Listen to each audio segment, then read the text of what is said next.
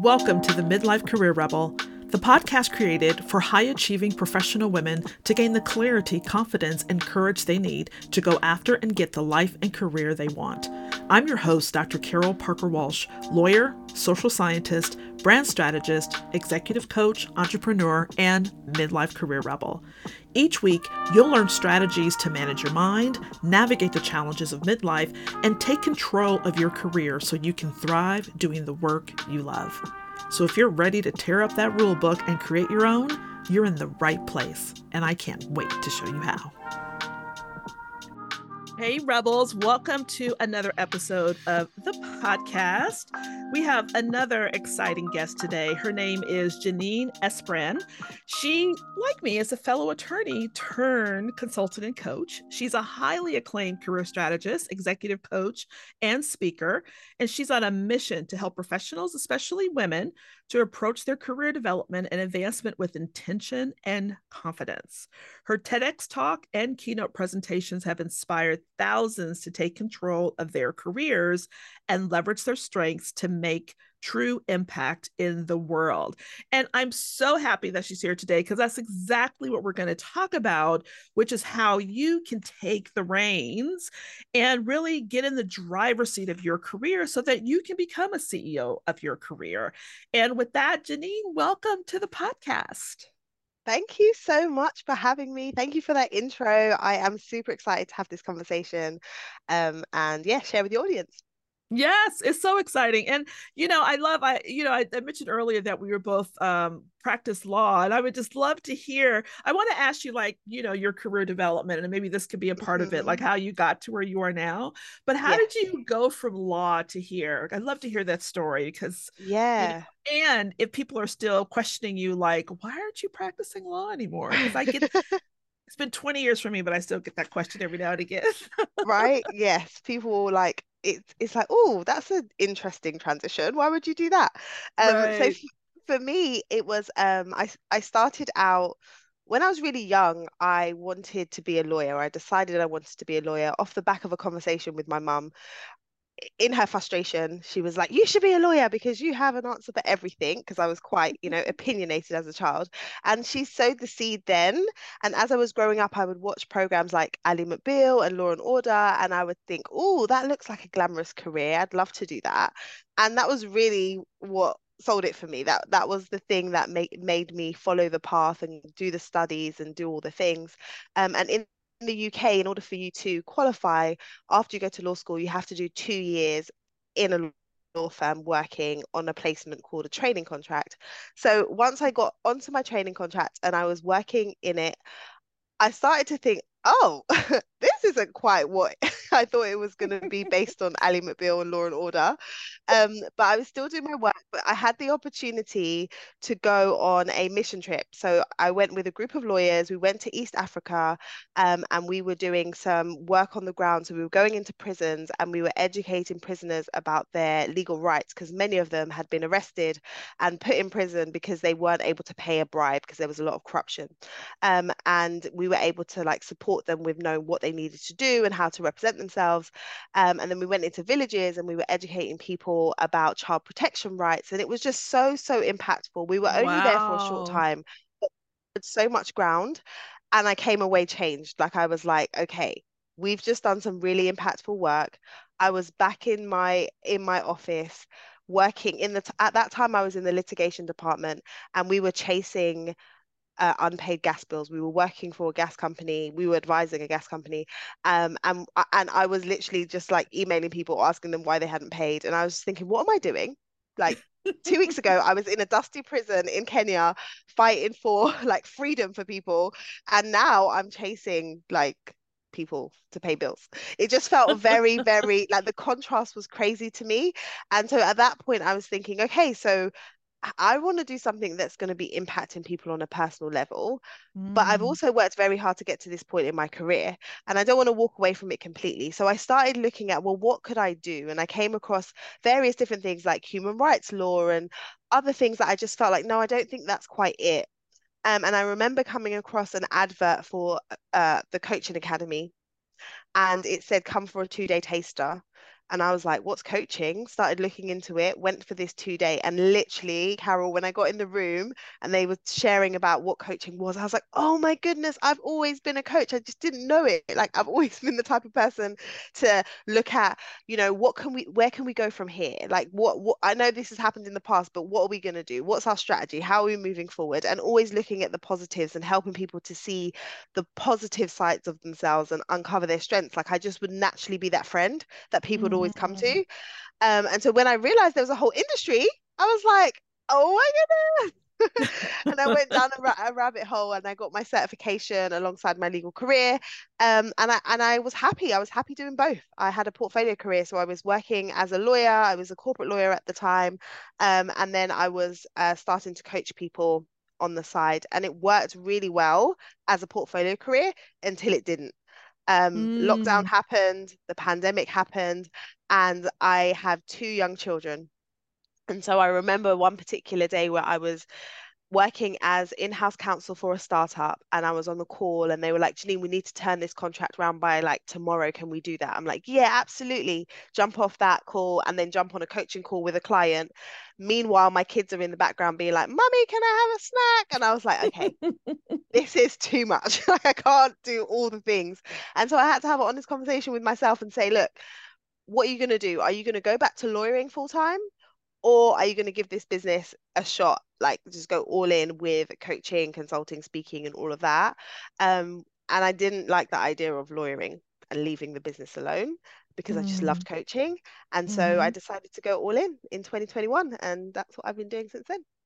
That is so fabulous. I I love that story. You know, it's just it's always interesting to me the journey that people take in and out of law. I think I think we've talked before um, because I had the privilege of being a guest on your podcast that, you know, I think um, when I started practicing like in the late 80s, early 90s, um, there wasn't this thing called like coaching or it wasn't really a thing mm. coaching and organizational development and you know, leadership development. Like there were, it was basically just like kind of skills you would take. Or if there was coaching, it would be, it would be to correct behavior right it would be to mm. improve something that was wrong right. um, in order to either probably you know prove that they tried before they fired you um, or really to try to rehabilitate you so there it really wasn't a thing and you know i think back if that was a thing back then i think i probably would have went into coaching too because i had the same kind of experience when i started moving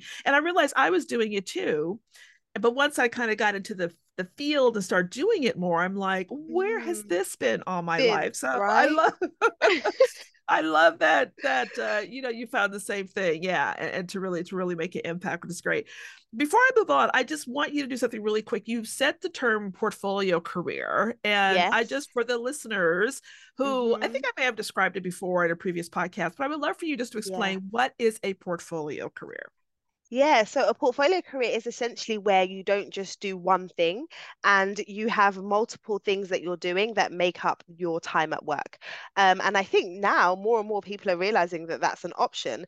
You may have like different passions or different things that you want to do, and you don't necessarily have to only do one. So the thing that I enjoyed about lawyering and coaching is that both of them required different skill sets and i got to use different parts of my brain and i got to use different you know things that i was good at in both spaces. And so sometimes we can be trying to find everything that we want in our career from one role. And for some people that doesn't work. Sometimes it's actually i'm going to do my full-time job here. There's something i'm passionate about that may that might not pay the bills but i could do it on the side right? Yeah. And sometimes that's required for people to find the fulfillment that they want rather than trying to like fit everything into the one role, which may not exist. Yeah. I love that you said that because I often tell people like this magical unicorn of the perfect job.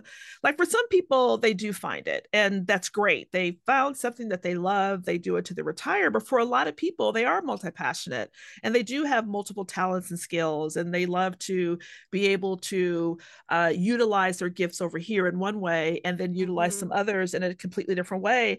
And so I love this idea of the um, of a portfolio career because it gives you the opportunity opportunity to really live fully into all of your gifts as opposed yes. to thinking you have to find just one thing and i keep telling people it's a it's a myth and to me in a lot of ways if there's this perfect job out there right there's there's mm-hmm. always opportunities to do so many different things depending on where you are in your life what yeah. interests you, what makes the most sense. Like you said, when the kids were running around and life changed for you, you thought differently about what you wanted to really prioritize your time with. And I think having a portfolio career allows you to be able to do that in a lot of ways. Yeah, and I think it's important to recognize that the person that you are in your early 20s is not the same person that you are in your 30s or your 40s or your 50s, right? And so yes. rather than feeling like, you know, I made a decision in my 20s and I need to stick to what I decided to do, it's like, well, you're actually a different person to who you were yes. back then. Like a lot of things have a lot of things have happened. Um, life probably has shifted for you in various different ways. And so it's okay to reinvent yourself and say, that was what I did for a season. And now I want to do something different. Like we can do that. Yes. Yes. You have permission. Yes, those of you are listening. so, so, so we're talking about you know really kind of taking the reins, and I think one of the ways to take the reins is, as you even described, with a portfolio career, you know, as an option. But what do you think in terms of cultivating this idea of being a CEO of your career? Like for you, what does that mean, and and how can women kind of really cultivate the skills, the mindset to be able to step into that role? Yeah.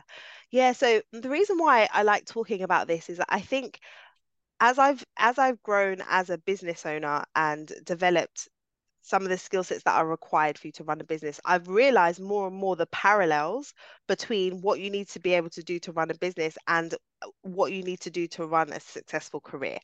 And if you think about a CEO of a company, there's really two things that a CEO of a company has to focus on. The first is the vision, like why do we even exist as a company? Where are we trying to go? What are we trying to achieve? Who do we want to be in the market? And the second is the strategy. Like now we've got the vision how are we going to make that a reality? And i think for a lot of people who are going through their careers they don't spend a lot of time on the vision piece and they're too much in the doing piece before they've established what am i even trying to create here and mm-hmm. so to be the CEO of your career really means I'm going to take ownership of where I want to end up and be intentional about the about the action steps that I actually take to get there. So it mm. means you're going to take the time to actually say, okay, in this season, where do I want to be? Let's take away the the the will I be able to make that happen? Is that even possible though? I don't think I could do that here. Like forget that. Forget the mm-hmm. how how. Let's talk about the what first. Like what is it that I want to do? What is it that I want to create? And then once you've established that, then you can move on to okay, if I want that to be a reality within this particular time frame, what are the the best steps that I could take to get there and and and those steps might include having to get support that might include having to enlist some help from different people but at least you know where you're heading and once mm-hmm. you know where you're heading then you can figure out your strategy um, and i think that's a shift in mindset for a lot of women in particular because often we wait for the external factors and the external permission to tell us what's possible for us it's like mm-hmm. okay well i've seen another woman do that and so I think it's possible for me. But if I haven't seen anyone do it, then I don't think I can. And it's mm-hmm. like, well, we know that to be true though? And so I, I think it helps to empower people to say just because something hasn't been done before doesn't mean I can't be the first person to do it.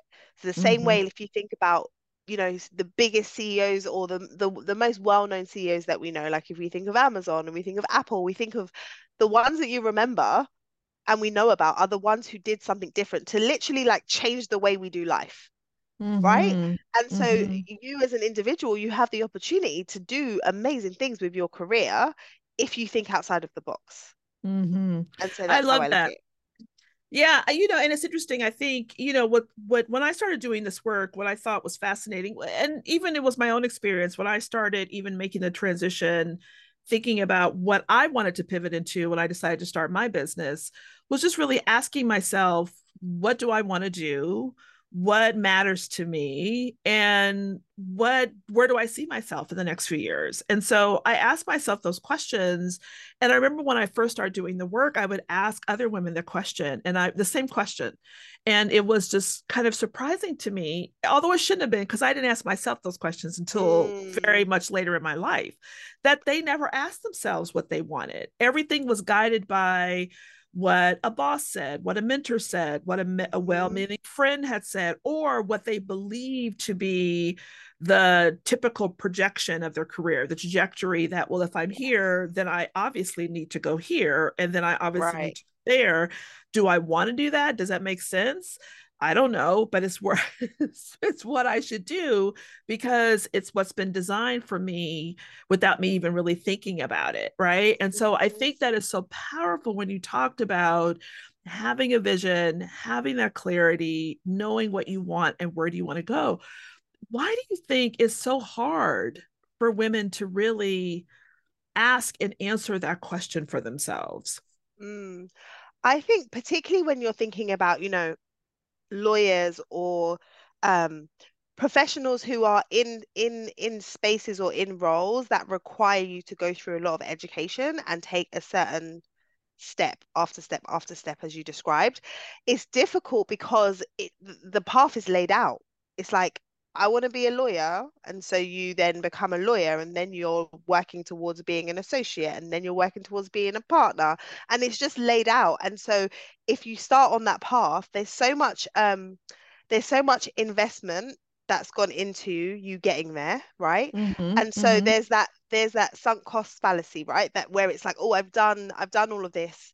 And so I, ca- I have to keep going. So like why would I step off the why would I step off the treadmill? Um, yeah. and so I think it's the fact that everything is so so laid out, and there's also the element of like the pace at which we're moving through life. Like mm. there's so much going on all of the time. You you you do one thing, and as soon as you finish that one thing, you're on to the next thing. If you're a high achiever, you don't take time to like reflect on what you've done and really take it all in. It's like, okay, next. Like, what am I doing next? What's the next milestone? And so if you're always thinking about what's next, and you then also have the path already laid out, it's like, have you taken the time to actually reflect on how do I feel about hitting this milestone? Did do I feel the way I thought I was going to feel? Um, is this really what I still want?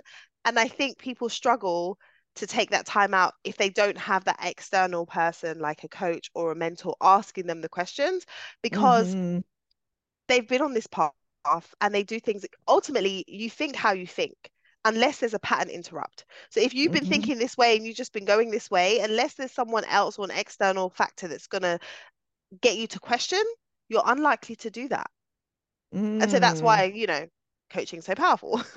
yeah, totally. Man, that is such a good point. You're right because if you you know these external markers and external validation for hitting those yes. markers yes. can be so overwhelmingly powerful that you're right you don't you either don't look for the pattern interrupt or you struggle or resist any kind of pattern interrupt because you're like but wait a minute isn't this what i'm supposed to do i think mm-hmm. those societal pressure um, on on women to you know particularly high achieving women who are like always going after that brass ring to then to stop and say well you don't have to go after the brass ring or it doesn't matter what other people think of you or yeah. how other people are defining your career or just because they're praising you for the fact that you reached director or vp if you don't want to be there, like that's really the thing that matters. And I think it's hard to reconcile this external yeah. acceptance and validation with maybe some intrinsic motivation to kind of disrupt that pattern and choose your path as opposed to the the societally acceptable path. Yeah, and there's so many when you talk about you know, worrying about what other people think. There's so many assumptions that people make. So it's like, okay, if I'm on this path, even if I wanted to consider moving off this path, I couldn't because I wouldn't be able to get paid the same amount and I'm the I'm the main primary breadwinner in my family or I'm the person who's expected to do this this and this and so I'm it's almost like I'm trapped here because there isn't anything else I can do. And what I find interesting with clients that I work with is when I ask them the question, how do you know that? They haven't done research they haven't had conversations they haven't actually explored any alternatives but they they they they they seem to know as fact that they can't get any other role that's going to pay them on par with what they're getting paid now. And so i think you have to watch that. It's like what assumptions am i making about what's possible? And actually what if i took the steps to do some research? What if i took the steps to find out like and gather the data so I can actually make an informed decision about whether or not I can or can't move versus an assumption that's going to keep you where you are and it may not be necessary. Absolutely. You know, I always tell my my uh, clients is that like little crazy tricky little brain of theirs that's that's feeding them this information because, you know, whenever we try to take just a, even the slightest step out of our comfort zone, you know, fear kicks in and our brain is going to do whatever it can to protect us from feeling emotionally uncomfortable or traumatized. So I think some of just just like what you said, the thought of, you know, I'm going to go bankrupt or I'll never find another job or I'm going to lose my respect or, you know, it, and of course it goes to the extreme. Just the thought of making a change or a pivot, it leads straight to bankruptcy and death. And so there's never, there's never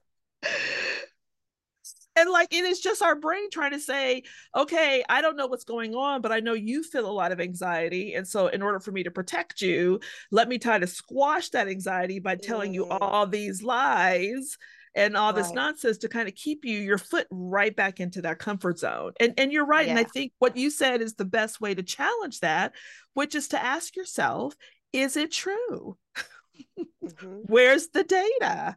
Like, mm-hmm. show me evidence that supports all of these fears being reality and not just assumptions or things that are happening in your mind. So, I think that is yeah. so powerful. That's so excellent. yeah, absolutely. And you gotta look for look for possibility models. Like, yeah, you need to uh, see do I have evidence of other people being able to do this in the past? I remember working with a client who she'd been in her company for like 11 years. She worked in sales and she was in the oil and gas industry and it was really misaligned with her values. She didn't want to work in the oil and gas industry to the point where she was embarrassed about what she did and she wouldn't share like where she worked mm-hmm. with people. Mm-hmm. And I said to her like you can take you can you can transition like you could totally transition. She's like yeah but I'm the primary breadwinner in my family and I can't take a pay cut. I was like I know, but you can transition. And she ended up moving into like the decarbonization space.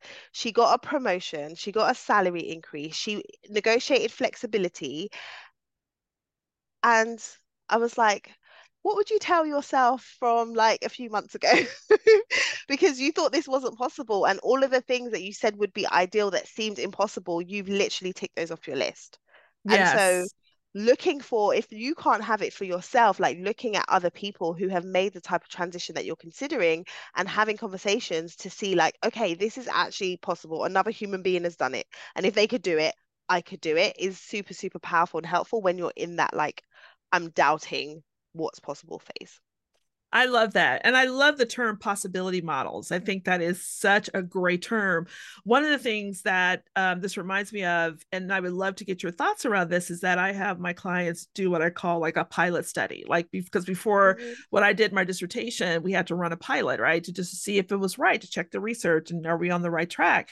So that brings up how important is it for when you're in this process, right? When you're learning to take the reins, stepping into the CEO, taking control control of your career to not do it in isolation, right? Mm-hmm. To really get out there and have conversations, to look for those possibility models, to talk to other people. Like how important is that process yeah. in in in the journey of really stepping into being CEO of your career? Yeah, that that part of the process is vital. Um, it's going to save you time it's going to save you time, possibly resources for you to have conversations with people. So I call like people can call them, you know, the general term is informational interviews. I call mm-hmm. them golden nugget conversations. And the reason mm-hmm. I call them mm. golden nugget conversations is that you can literally have a 20 minute conversation with someone, and that conversation can save you years going down the wrong path, or it can accelerate where it is you're going to get to because someone can tell you oh yeah like you need to do this this and this you go do this this and this and then you can make your transition a lot quicker um mm-hmm. and so mm-hmm. i think when you're in the season of exploring and you really want to know is this is this what i want to set my vision around have conversations like it's the quickest way so even if you're saying you know i think my vision is that i want to step up into leadership. I want to be in the C suite. Like, go and speak to someone who's there and like really find out what are the realities of the day to day. Because I think mm-hmm. oftentimes people will focus on like the title of like, oh, I want to be this, I want to be that. But like, as I found out, when I thought, oh, I want to be a lawyer, the day to day of being a lawyer is a lot of reading, a lot of paper, a lot of drafting, a lot of late nights, a lot. Right. And like not a lot of what I thought it was, right? Which is like, oh, I get to speak to people and I get to really help people and really make an impact. It's like, yeah, there's that part, but also there's all right. of this. So when you have conversations with people and you ask them questions like, you know, can you just describe like what is a typical day for you? What are the things about your job that you really enjoy? What don't you enjoy? So you get a real picture of what it would look like to place yourself in that role. And then mm. you may mm. say, do you know what? This doesn't sound like it works for my lifestyle and what I want in this season. Or you might say, yeah, this sounds like I really want to explore this. So yeah, vital yeah. to have conversations. Love it. Love it. Not to do it in isolation. So, how do you deal with, you know, the self doubt and the imposter syndrome, right? That kicks in? Because even probably thinking about, I mean, I love how you started with the parallel of how a CEO runs their business. You want to think about the same way in running your career. But, you know, I know there's a lot of women, particularly those high achieving women who have reached pinnacles, who are just mm-hmm. already struggling with the belief that they deserve where they are, are to begin with, but even yeah. to believe they can actually do something different. How do you help women really overcome and manage those things? Yeah, I think the biggest thing is causing them to take stock and reflect on what they've actually achieved. Because even people who, you know, are in roles and they're like, oh my gosh, do I deserve to be here? oftentimes when I speak to women like that and I ask them about things that they've done, there is a lot of glossing over experience. So there's been times where I have conversations with people and they'll say things like, "Oh yeah, and I just did this th- this thing." And it's major and I have to say, "Hold on, wait, wait, wait, wait, wait. Rewind. Say that again. You did what now? You managed what? Like what was the budget on that project? You did." And they're like, "Oh yeah, actually that was pretty." It's like because you're so used to just doing and getting the praise for doing well, you're not actually taking in what you what you did. And I think when I say taking what you did, it isn't just about, oh, yeah, you know, we got that project over the line or we advised that client. Like, you need to really lean into what was the impact of what you were able to do and what was your contribution? Because sometimes people will say, oh, you know, it was a group effort, it was a team effort. It's like, okay, yes. Yes. Okay, yes. But if you didn't do your part, what would have happened or what wouldn't have happened. And so I encourage people to really take the time to go back and look at their experience and like do an exercise where you're going through your career history and looking for milestone and milestones and markers where you've had incredible results, where you've received incredible feedback, where you've really moved the needle. And then what I tell people to do is write all that down. And then I want you to read it as though you're reading it about someone else. So take your name off the paper and replace it with someone mm. else and read it with that lens because I guarantee if you read it as though you're reading about someone else, you're going to give that person more credit than you would give yourself. Yeah, that is so true. I always t- I always tell my clients, I'm like, if there if if a million dollar deal went through and your role was to lick the stamps to drop the thing in the mail, you help land a million dollar deal. 100%. Like every every piece of that is necessary, right? It's like with any kind of for a car to run, the tire doesn't think it's less significant than the engine, mm. right? Right. And if one of those goes out, you can't, I don't care if the engine is functioning, the car, the will not, go anywhere. Mm-hmm. Right. So every piece is necessary for that to, and every role that you played and a part of that is is required and necessary. I love that. I love that. yeah. and if it wasn't, they wouldn't be paying you. Like why right. why they hired you? Because your role is necessary, right? Exactly. And so if you're they hired you for the role, they're paying you to do the work, and you're doing the work, and you're doing it exceptionally well. Mm-hmm. Is what yeah. I say. Absolutely own it. Own it. Yes. And know your contribution that you're making. So we talked about I love the, you know, the two things around vision and strategy. Are there mm-hmm. some other like advice or kind of components of really taking the reins and stepping up as a CEO of your career that you would, you know, advise or share to for women? Yeah, so other pieces of it so that that would come under the strategy piece is you thinking about your visibility. So in order for you to make the vision a reality, the likelihood is whether it's within your organization or externally people need to know who you are and what you can bring to the table. So mm-hmm. it's it's that visibility piece. It's like how are you actually marketing yourself and talking about your expertise and the skill set that you have and the value that you can bring? Like those are things that as in a company like you need to you need to be visible and advertise. You need to have marketing right? Um yep. and so and then it's it's really looking at the operations piece is what I say. Like, if you think about a company that has a product that they deliver or a service that they deliver, you as an individual, whatever it is that you're doing in your career, like whatever your role is, that's that's your service. Like you're get you're serving your company or you're serving the end user, which is the clients of the company, right? And so paying attention to that, like are you committed to mastery around what it is that you do? Are you mm-hmm. taking the mm. time to recognize where there are gaps? Because sometimes it is true. If you're going to move from one role to another or you're going to step up, you may not know everything.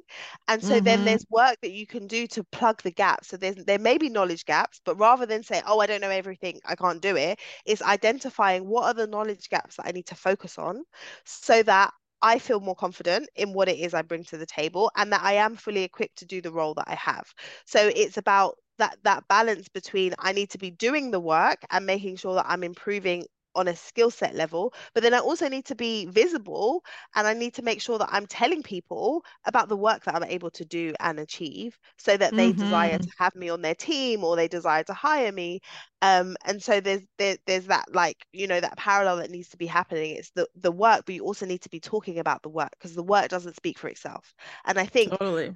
that is a thing where women often feel like, you know, if I work hard, they'll notice and it's like, no, you've got to do the hard work, but you also have to do the visibility piece. Like, you need to make sure that people know what it is that you're doing. Like, make it easy for them. They're not going to do the hard work to, like, oh, is this person? It's like, no, they expect you to do your work, but mm-hmm. not everyone's paying attention to the results that you're getting, right? As you go along. So, you need to do that piece.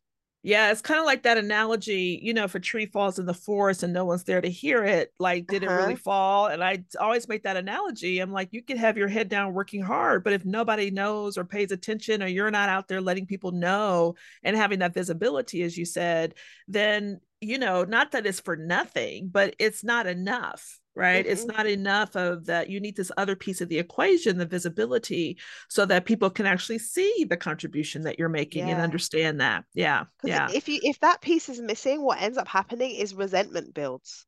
Mm, people oftentimes mm-hmm. the reason why people leave is because they feel undervalued or they feel overlooked.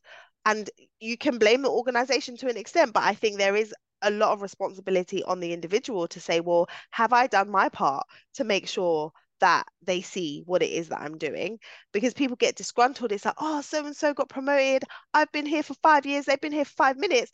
It's like, yeah, but in that five minutes, they've been making a lot of noise.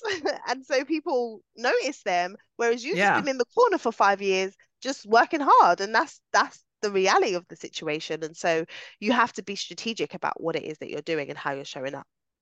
Yeah, and even the act of letting people know what you're doing and being visible and showing up is an aspect that leaders love to see. The organizations love to see the tenacity. They love to see mm-hmm. the fact that you're interested in what you're doing, that you like what you're doing, that you are making a contribution, that you know the contribution you're making because you're letting them know, here's how I'm helping the organization goes. And, you know, it's funny, I, I hear the same kind of conversations. Women are like, oh, I can't believe they passed me over for leadership.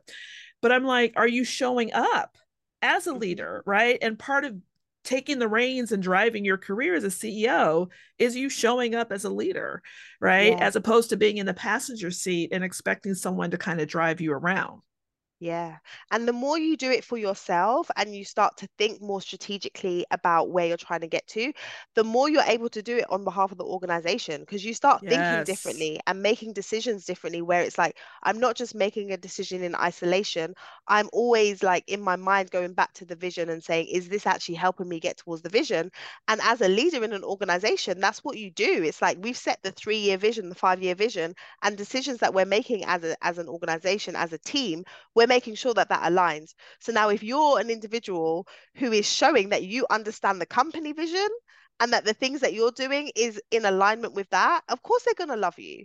Yeah, They're going to be like, oh, they she gets it. Like she understands what we're doing. And like not everyone is really paying attention to what's being said in those town hall meetings, but she gets it and she's connecting the dots. So it's it's really about exercising that muscle on an individual basis. And then you get to use that corporately within mm-hmm. your organization and it benefits you and it benefits them. Yeah, yeah. And it's so hard. I was talking to someone um in another podcast episode and you know, he was just sharing that from his perspective because you know we talked about like why is it so hard for women to speak up why is it so hard for them to showcase you know their their talents their accomplishments their achievements and um, he made an interesting point that women have been throughout history penalized mm. for showing up right? And for talking you know up or raising you know their their profile so to speak which i thought was a really kind of fascinating perspective. I think it's a true one as well. Um and so so what are some of the ways that you help women? And i know for me i work with a lot of women in midlife who kind of grew up in a play in a time where girls were supposed to be seen and not heard. And mm-hmm. that you know i remember even my mother telling me at some point you know who grew up you know in the 40s and 50s that um you know if i stop being so smart because i may not find a husband mm. um you mm. know because for her the pinnacle of success for me was to find a husband and have a family and that was not the path that i wanted to be on but but I'm sure well meaning parents were trying to help their daughters to be successful. And so I know a lot of women, like I said, in midlife, you know, in my age bracket, heard those similar messages.